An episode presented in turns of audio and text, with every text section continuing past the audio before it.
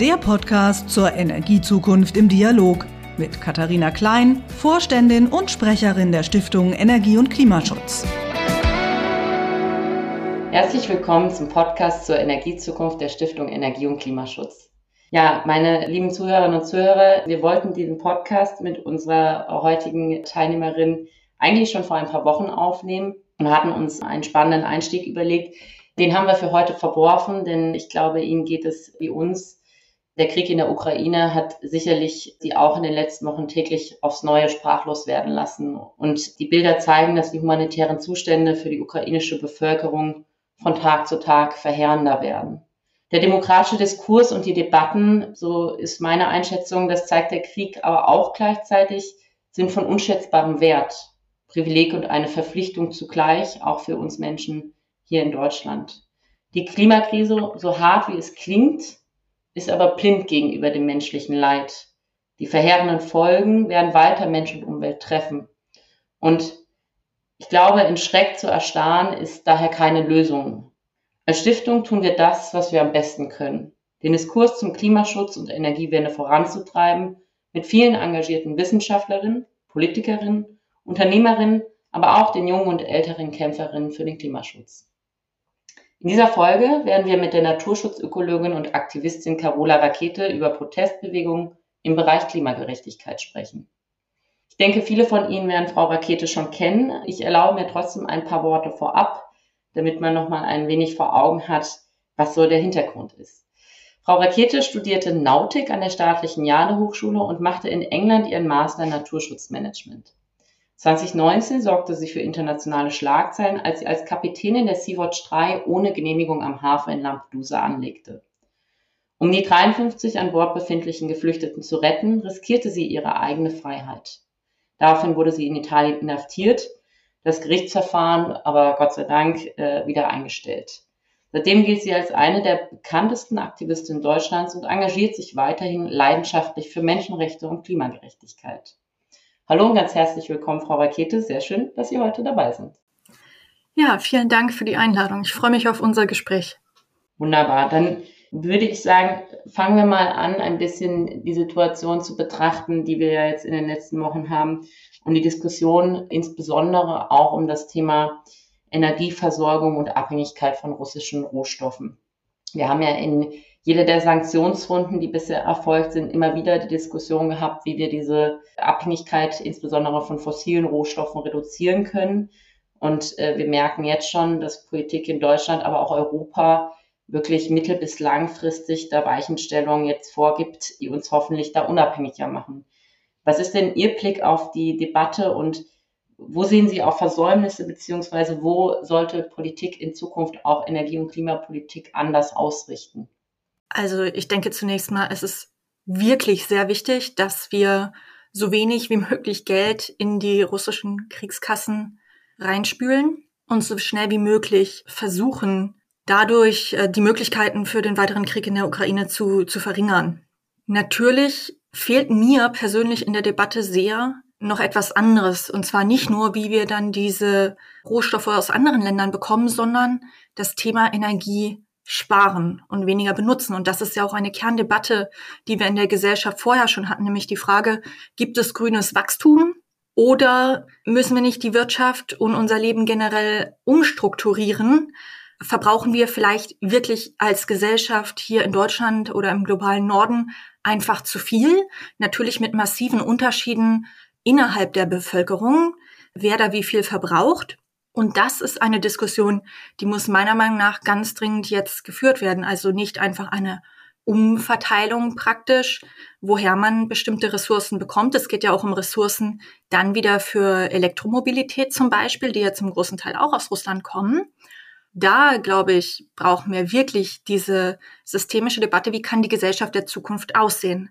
Also, wie machen wir uns natürlich zum einen unabhängig von Autokratenstaaten, aber eben auch unabhängig von fossilen Energieträgern und anderer zerstörerischer Ressourcenausbeutung. Wir wissen ja, dass Lithiumabbau und so weiter auch zu großen ökologischen Schäden führt. Und die Frage ist eher, ja, was, was ist wichtig für das Leben Für unsere, ja, wie wir wissen, für unsere Gesundheit, für unser Wohlbefinden brauchen wir wirklich immer mehr und mehr und mehr und mehr. Und da stellt sich, glaube ich, jetzt gerade in, im Fall dieser aktuellen Krise die Frage, wie können wir erstmal auch Ressourcen und Energie sparen? Und das müssen natürlich die sparen, die am meisten verbrauchen. Finde ich einen sehr spannenden Ansatz. Ich hatte die Diskussion tatsächlich jetzt auch in den letzten ähm, Wochen immer häufiger, ob es nicht eine große, groß angelegte Kampagne auch braucht, die die Menschen dazu aufruft oder auch anreizt. Sehen Sie denn jetzt, wenn Sie, wenn Sie auch so in die Gesellschaft jetzt reingucken, da auch eine größere Bereitschaft jetzt angesichts dessen, dass äh, auf einmal so zutage tritt, was die Konsequenzen auch sind eines hohen Energieverbrauchs? Oder ähm, haben Sie den Eindruck, da ist immer noch eine gewisse Widerwilligkeit da, am eigenen Lebensstil tatsächlich wirklich substanziell etwas zu ändern? Also ich glaube, es gibt die Bereitschaft, etwas zu verändern, wenn man die positiven Folgen davon sieht. Es gab ja jetzt auch eine kleine Mehrheit in der Bevölkerung zum Beispiel, die für einen kompletten Energieimportstopp, also auch für Kohlestopp und Ölstopp aus Russland zum Beispiel, sich ausgesprochen hat. Aber ich glaube, damit man das vermitteln kann, muss man über das Thema soziale Gerechtigkeit reden und darüber, wer dann wirklich die Kosten trägt und wer dadurch am meisten belastet wird. Und da fehlen dann doch häufig wirklich die Vorschläge, die diese Kosten, die zu tragen sind, hauptsächlich eben auf die Industrien, Konzerne und natürlich irgendwie Großverdiener umlegen. Und es ist einfach vollkommen klar und das ist auch, finde ich, wirklich, ja, schrecklich. Tatsächlich, wenn ich das lese, dass durch die erhöhten Energiepreise äh, manche Leute jetzt im Winter sich entscheiden mussten, ob sie einkaufen gehen oder ob sie noch heizen. Und diese Debatte dürfen wir nicht auf diesem individuellen Level führen, obwohl das auch dazugehört, natürlich die einzelnen Entscheidungen, aber es muss wirklich Konzepte geben, wo an Dingen gespart wird, die Luxus sind und die wir nicht brauchen. Dort können wir am allerschnellsten was einsparen. Mhm.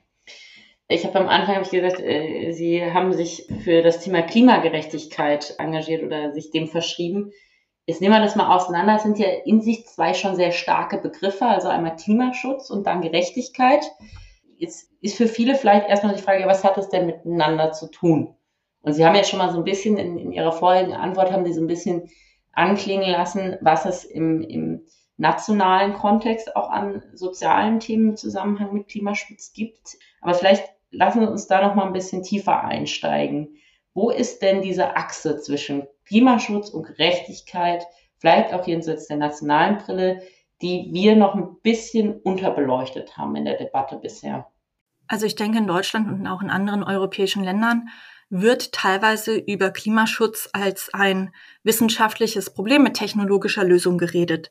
Das heißt, müsste jetzt Infrastruktur verändern, das muss man natürlich, äh, ganz klar, aber es wird nicht so sehr über die eigentliche Ursache dieser Krise geredet. Und für mich liegt die Ursache auch ganz klar darin, dass wir sehr unterschiedliche Machtverhältnisse haben zwischen den Menschen, sowohl innerhalb von Deutschland, aber als auch international zum Beispiel. Das heißt, große Konzerne haben viel Lobbyeinfluss tatsächlich auf den Bundestag oder auf das EU-Parlament.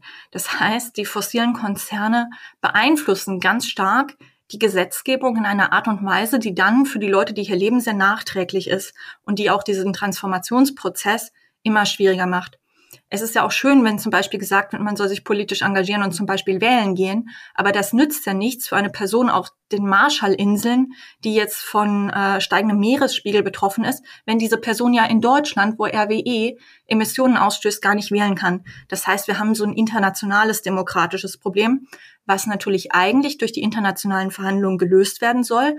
Aber in der Praxis gibt es da eben auch ganz viele massive Machtunverhältnisse, die dann dazu führen, dass die Texte, die dort verabschiedet werden und die Absprachen, die getroffen werden, überhaupt nicht das widerspiegeln, was Gerechtigkeit eigentlich bedeuten würde. Und das heißt, wenn wir die Klimakrise lösen wollen, dann müssen wir etwas an den aktuellen Machtverhältnissen innerhalb der Gesellschaft verändern. Ohne das wird es nicht gehen. Und deswegen sind die Themen miteinander verknüpft und können nicht einzeln oder unabhängig voneinander gelöst werden. Und ich möchte nur, da wir jetzt über die Ukraine eingestiegen sind, nochmal ganz kurz dazu was sagen, nämlich zum Militär. Es gibt einen sehr schönen Bericht von Greenpeace aus dem letzten Jahr, den ich wirklich Leuten ans Herz legen kann, hier nochmal zu lesen, wo ganz spezifisch ausgearbeitet wurde, auch wie das EU-Militär die fossilen Export oder Importe nach Europa auch schützt. Also es ist nicht nur so, dass wir jetzt diskutieren, dass natürlich Militärfahrzeuge und so weiter auch Emissionen ausstoßen, das ist klar und offensichtlich, aber es ist nach wie vor auch so, dass das Militär unsere Ressourcen, die wir hier importieren, auch absichert. Und dass es hier einfach wirklich auch um militärische Macht geht, wenn wir sehen, in welchem, in welchem Zustand wir sind und dass wir deswegen natürlich auch als Klimagerechtigkeitsbewegung gegen eine Militarisierung sein müssen. Ja, das, ich glaube, das ist ein ganz spannender Aspekt, inwieweit tatsächlich Importabhängigkeiten von Rohstoffen natürlich auch immer wieder auch zu destabilen Situationen in den Ländern beitragen, die dann immer wieder auch zu militärischen Konflikten führen. Wir haben jetzt vielleicht noch mal so ein bisschen kleinen Schwenk, weil ich Sie gerne noch mal fragen wollen würde, so ein bisschen auch im Hinblick auf Ihren eigenen Lebenslauf. Sie haben ja der professionellen Schifffahrt beziehungsweise im Studium so ein bisschen den Rücken gekehrt und haben dann entschieden, sich als Aktivistin zu engagieren. Was hat Sie denn zu diesem Schritt bewegt? Also als ich angefangen habe zu arbeiten, war ich wirklich sehr froh, dass ich einen Job auf Polarstern bekommen habe. Das ist der deutsche Forschungseisbrecher dort habe ich dann über mehrere Jahre so die Erfahrung gemacht, wie frustriert viele Naturwissenschaftler eben waren, die auch zu Klima eben forschen, auch zu anderen Themen natürlich, und die dann die Berichte, das Wissen weitergeben und hoffen, dass die Politik damit etwas macht, also gegenländend zum Beispiel wirklich unabhängig von den Fossilen wird. Und das ist dann über Dekaden natürlich nicht passiert. Mit diesen Leuten zu sprechen hat mich dann sehr motiviert, mich politischer zu engagieren und zu sehen, dass es allein durch dieses Faktenwissen aus den Naturwissenschaften eben nicht gelöst werden wird. Umgekehrt glaube ich, dass wir eigentlich viel mehr auch über Sozialwissenschaften reden müssten. Also wie schaffen wir gesellschaftliche Veränderung? Wie können wir eigentlich was bewegen? Ne? Wie funktioniert so eine Transformation? Dazu gibt es ja auch Wissenschaft und die müssen wir auch zum einen lesen, uns damit befassen und auch umsetzen. Und die sagt natürlich eben auch, dass Protest auf der Straße nützt, also dass ziviler Widerstand auch nützt. Und es ist durchaus nicht so, dass es mir immer wahnsinnig viel Spaß macht und nichts anderes zu tun habe, aber es ist einfach so, die Situation ist kritisch und wir brauchen Leute, die eigentlich, so wie ich, aus der weißen Mittelschicht kommen zum Beispiel und eigentlich die Sicherheit haben, sich an diesen Dingen zu engagieren. Und die sagen, okay, klar, ich kann eine Karriere machen, ich kann auf dem Forschungsschiff arbeiten, das ist keine schlechte Sache, aber ich kann eben auch umgekehrt sagen, ich kann etwas tun, was vielleicht mehr bewirkt.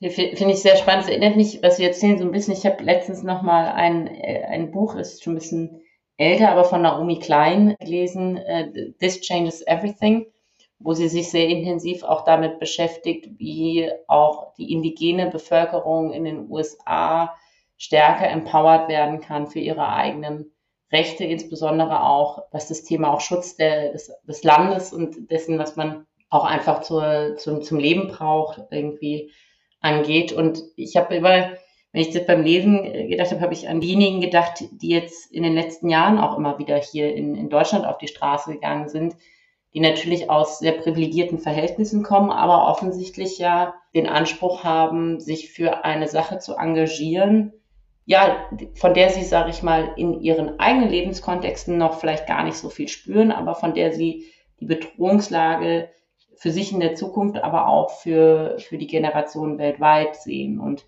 das fand ich bewundernswert, in dem, also gerade diese jüngere Generation mit so einem Weitblick schon zu erleben. Aber ich fand es auch überraschend. Ja, es ist, ist ja jetzt irgendwie so in den letzten Jahren auf einmal so eine Art Massenbewegung entstanden durch Fridays for Future und und andere. Wie, wie erleben Sie das denn? Wie gucken Sie denn auf die Entwicklung? Und warum jetzt? Also was ist sozusagen der Trigger gewesen, dass da, ist es die Person, ist es dann tatsächlich die Person Greta Thunberg oder was war so, oder was ist so das Element, was jetzt auf einmal dann so, eine, so ein Zünder war?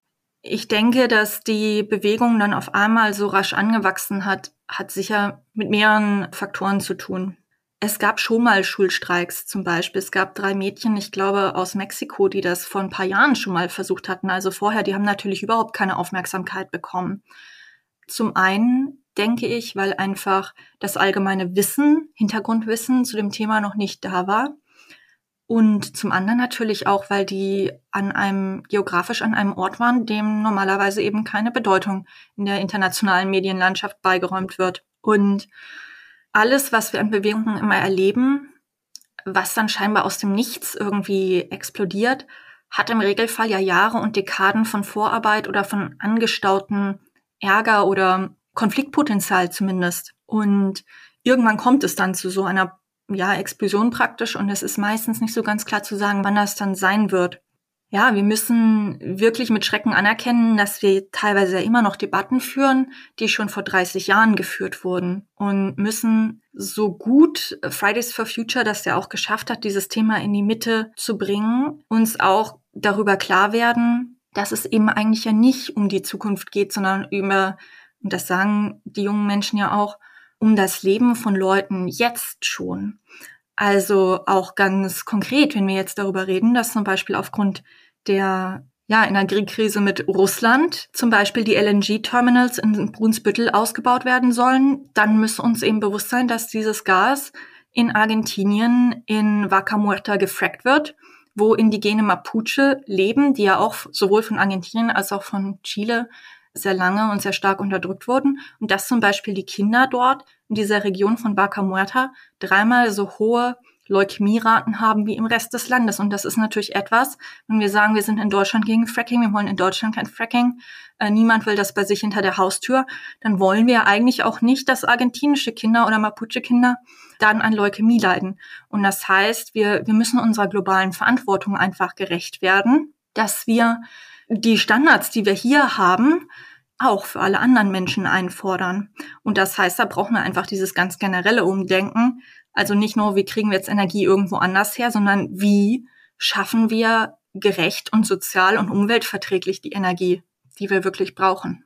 Ja, das ist, ist schon manchmal absurd, wenn Sie, wenn Sie den Kontext beschreiben, wo unsere Energie herkommt und dann äh, erlebt man die Diskussion vor Ort beim Bau einer Windkraftanlage und man fragt sich, äh, dann schon ein bisschen, wo der Vergleichsmaßstab hin ist, wenn man irgendwie noch nicht mal bereit ist, ist als Gesellschaft Windräder äh, zu akzeptieren und in anderen Regionen der Welt aber bereit ist, Gesellschaften ähm, wirklich auch zutiefst in ihrem Gesundheitswesen auch zu, zu schädigen. Also das finde ich interessant, wie, der, wie auch in der Perzeption dann oft die, die Welten so auseinanderfallen. Deshalb die Frage auch ein bisschen für mich, das eine ist ja auch das auf der Straße sich engagieren, tatsächlich aktivistisch tätig zu sein. Das andere ist für mich aber auch immer wieder diese Frage, wie kriegen wir denn diesen Schwung und diesen Druck auch nochmal stärker in Form von der Teilhabe an demokratischen Entscheidungsprozessen realisiert? Weil das eine ist ja auch ähm, die Frage, wie die handelnden Personen, die da Verantwortung tragen, einerseits dazu gebracht werden können, andere Entscheidungen zu bringen. Das andere ist, vielleicht aber auch selber Verantwortung zu übernehmen. Es gibt ja durchaus den einen oder anderen jetzt auch aus der Protestbewegung, die tatsächlich jetzt auch sich für Bundestag etc. aufstellen lassen haben. Und ich glaube, der Wechsel ist aber trotzdem noch relativ selten. Und wenn ich so reinhöre, dann spüre ich oft so, dass da ein wahnsinniger Frust und auch ein Ärger über auch die Institutionen sind. Also auch so ein bisschen so eine, das bringt eh nichts und das macht mich persönlich schon betroffen, muss ich ganz ehrlich sagen, weil ich glaube, dass ohne die Leute auch, die sich dann wirklich in, diese, in diesen Formaten auch engagieren, wir irgendwie auch keine Mehrheiten in der Gesellschaft gewinnen können.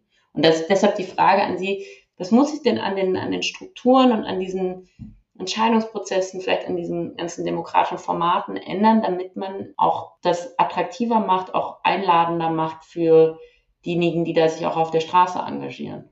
Ich fand es sehr interessant und natürlich auch traurig und ernüchternd, als ich die Wahlumfragen der Leute gesehen habe, die in Deutschland nicht wählen dürfen. Das sind nämlich 14 Prozent der Erwachsenen. Das sind eben häufig Leute natürlich, also ohne deutschen Pass, ganz klar, die aber teilweise auch schon jahrelang in Deutschland leben. Hätten diese Leute wählen dürfen, dann hätte es möglicherweise andere Koalitionsoptionen gegeben, jetzt im Herbst. Da ist einfach die Frage, wer, wer darf sich an der Demokratie beteiligen und wie lange muss man jetzt hier leben, Äh, vielleicht auch sollen jüngere Leute sich beteiligen.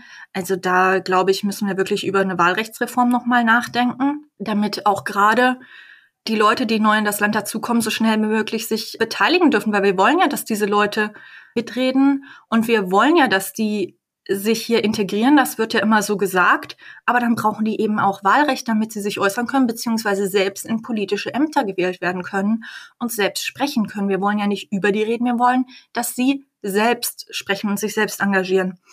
Das wäre zum Beispiel ein äh, wichtiges und eigentlich auch einfach umsetzbares Ding, was man machen könnte. Auf der anderen Seite generell gesehen, klar, die Leute, die in dieser Klimabewegung drin sind, sind zum hohen Teil frustriert, weil man bisher nicht den nötigen Druck auf die Politik ausgeübt hat, dass sich wirklich massiv etwas verändern würde. Und darum haben wir natürlich auch so viele Diskussionen eigentlich über ja, Eskalationen, die äh, jetzt in Richtung Sabotage und so weiter gehen könnten. Wobei ich nochmal sagen möchte, dass Sabotage von der Friedensbewegung ja in den 80ern schon genutzt wurde, also als zum Beispiel in den USA, aber auch in Schweden, Deutschland und so weiter, dann in Militärbasen eingedrungen wurde und irgendwie Atomsprengköpfe mit Hämmern zerstört wurden und sowas. Also Sabotage ist jetzt auch nichts Neues wirklich. Aber ich glaube, die Lösung wirklich liegt mehr in dieser Eskalation in die Breite. Wir müssen mehr Leute in diese Klimagerechtigkeitsbewegung reinbringen. Das heißt, Klima muss ein Thema sein, was ganz stark mit anderen Themen, nämlich dem Thema der sozialen Gerechtigkeit hauptsächlich verknüpft ist.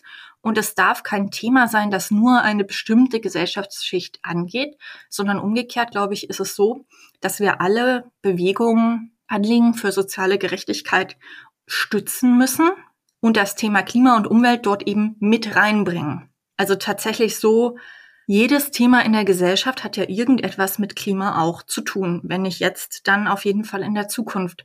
Und ich glaube, diese Bündnisse, diese Allianzen müssen wir stärker aufzeigen, weil aktuell, glaube ich, die Klimabewegung als ein wirklich kleinst Teil der Bevölkerung doch wahrgenommen wird. Und da müssen wir, und das sage ich jetzt als Person, die dort aktiv ist, wirklich mehr mit anderen Menschen reden und versuchen, Gruppen und Strukturen zu organisieren und dafür mit denen in Kontakt treten, die bisher noch nicht engagiert sind zum Thema, statt immer wieder zum Beispiel die auf die Straße zu rufen, die jetzt seit zwei, drei Jahren irgendwie dabei sind.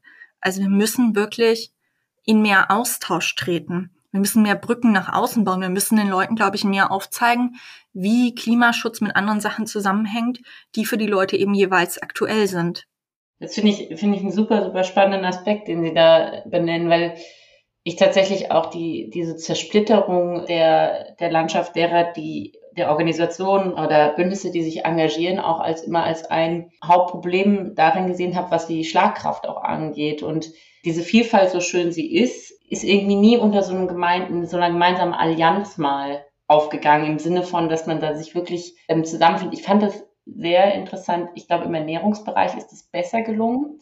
Da gibt's ja immer einmal im Jahr auch diese große Demo und da fand ich, da ist, also wir haben es satt, ist so eine Bewegung, ist wirklich eine Bewegung geworden, finde ich, die sehr, viele verschiedene Strömungen auch mittlerweile irgendwie an, andockbar macht. Und diese Art der Bündnisfähigkeit, das finde ich einen sehr, sehr spannenden Punkt, der, wie sich das Ganze auch weiterentwickeln kann. Weil meine nächste Frage wäre mich auch gewesen, weil es gibt ja durchaus auch ja, kritische Fragen, die sagen, oh, diese Radikalisierung, die man da jetzt sieht, sei es jetzt Hungerstreik im, im Wahlkampf oder das Festkleben auf der Straße, die sagen, hey, gut, das, das schadet der Sache am Ende, ja. Ich kann mir vorstellen, Sie haben da vielleicht ein bisschen anderen Blick drauf, aber vielleicht nochmal ein, ein Satz dazu. Wo ist für Sie eine Grenze erreicht? Wo sagen Sie, wo ist sozusagen in der Form, in den Formen des Aktivismus auch die Grenze, wo man sagt, die ziehen wir uns selber. Den, also da sagen wir auch bis dahin und nicht weiter. Oder gibt es die nicht, sag ich mal. Welche Taktiken man anwendet, ist immer sehr kontextabhängig.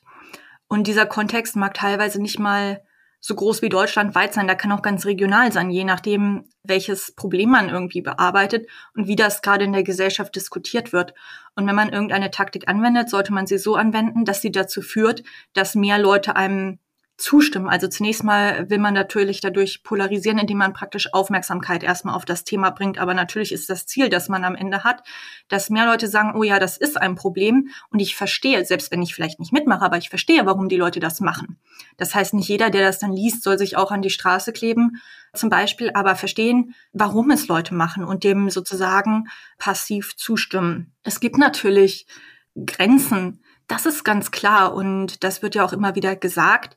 Es ist es sind ja eher so rechte Polemiker, die dann zum Beispiel sagen, oh, aus der Klimabewegung wird sich so eine neue RAF entwickeln oder so. Aber es wird, glaube ich, in der Klimabewegung, das hoffe ich zumindest sehr, dass wir keine, keine Leute sehen werden, die dann wirklich so verzweifelt sind. Aber es wird niemand gekidnappt werden, es wird niemand ermordet werden, es wird niemand körperlich und persönlich bedroht werden. Also wir reden hier immer noch über zivilen Ungehorsam, wir reden über Sitzblockaden, wir reden über Leute, die sich mit Sekundenkleber wo ankleben. Wir reden ja wirklich um Sachen, die eigentlich im Angesichts der Klimakrise sehr moderat sind. Und wie gesagt, der, der Blick in die Geschichtsbücher der sozialen Bewegungen mag hier auch helfen, denn das, was andere Bewegungen vorher schon gemacht haben, ist vom Eskalationspotenzial und wirklich vom Level an äh, Sachbeschädigung auf, auf einem ganz anderen Niveau, als wo gerade die europäische Klimabewegung ist. Das muss man auch einfach mal festhalten. Also wir sind gerade wirklich eigentlich auf einem Niveau, wo die meisten Leute mit Demos auf die Straße gehen und ein paar Leute machen Sitzblockaden. Also es ist wirklich nicht besonders eskalativ, was wir im Moment sehen. Also ich, ich, ich glaube, die Deutschen oder die deutsche Gesellschaft ist vielleicht auch nicht mehr so viel gewohnt. so die letzten Jahrzehnte haben auch ein bisschen, ein bisschen vielleicht das Biedermeiertum der Trägheit wieder hervorgebracht, aber das hat sich jetzt sehr schnell und sehr rapide und sehr radikal geändert und vielleicht ist da auch ein, ein gutes Momentum drin, in dem wir das dann auch nach vorne hin einfach gestalterisch nutzen. Äh, wir sind leider schon ein bisschen am Ende der Zeit. Ich hätte noch äh, ganz viele Fragen, aber wir wollen ja ein bisschen uns da auch an unsere eigenen Zeitlimits halten. Deshalb von Sie nochmal die Frage zum Schluss. Wir geben immer die Möglichkeit, unseren Hörerinnen und Hörern nochmal eine Lese- oder Hörempfehlung mitzugeben. Also ein Buch, ein Film, etwas, was Ihnen die letzten Tage, Monate über den Weg gelaufen ist, wo Sie sagen, das möchte ich nochmal als Empfehlung hier am Ende bringen. Ja, ich würde gerne nochmal ein Buch empfehlen, das ich schon länger kenne, aber ich trotzdem wirklich jeder Person ans Herz legen kann. Und das ist von Paul und Mark Engler. Das sind zwei Brüder. Die haben ein Buch geschrieben, das heißt auf Englisch This is an Uprising. Und da geht es um soziale Bewegungen, warum manche funktionieren, warum andere wiederum nicht so gut funktionieren, was die verschiedenen Taktiken sein können. Es ist wirklich ein guter Überblick für Leute, die sich zum ersten Mal vielleicht Gedanken über soziale Bewegung machen und über die Effektivität. Das ist ein sehr guter Einstieg und ich kann das wirklich äh, empfehlen. Sehr schön. Ja, ich glaube, dann haben wir hoffentlich einige, die dann sich eine spannende Lektüre demnächst mal zulegen. Jenseits der Lektüre freue ich mich natürlich, dass Sie heute mit dabei waren, uns da spannende Einblicke einfach gegeben haben in das, was Sie auch täglich umtreibt. Ich freue mich, dass unsere Hörerinnen und Hörer heute mit dabei waren und vor allem ähm, wünsche ich Ihnen noch dann einen schönen Tag und hoffe, Sie das nächste Mal dann auch wieder mit dabei zu haben. In diesem Sinne herzlichen Dank und auf Wiedersehen. Das war das Podcastgespräch zur Energiezukunft im Dialog mit Gastgeberin Katharina Klein, Vorständin und Sprecherin der Stiftung Energie und Klimaschutz.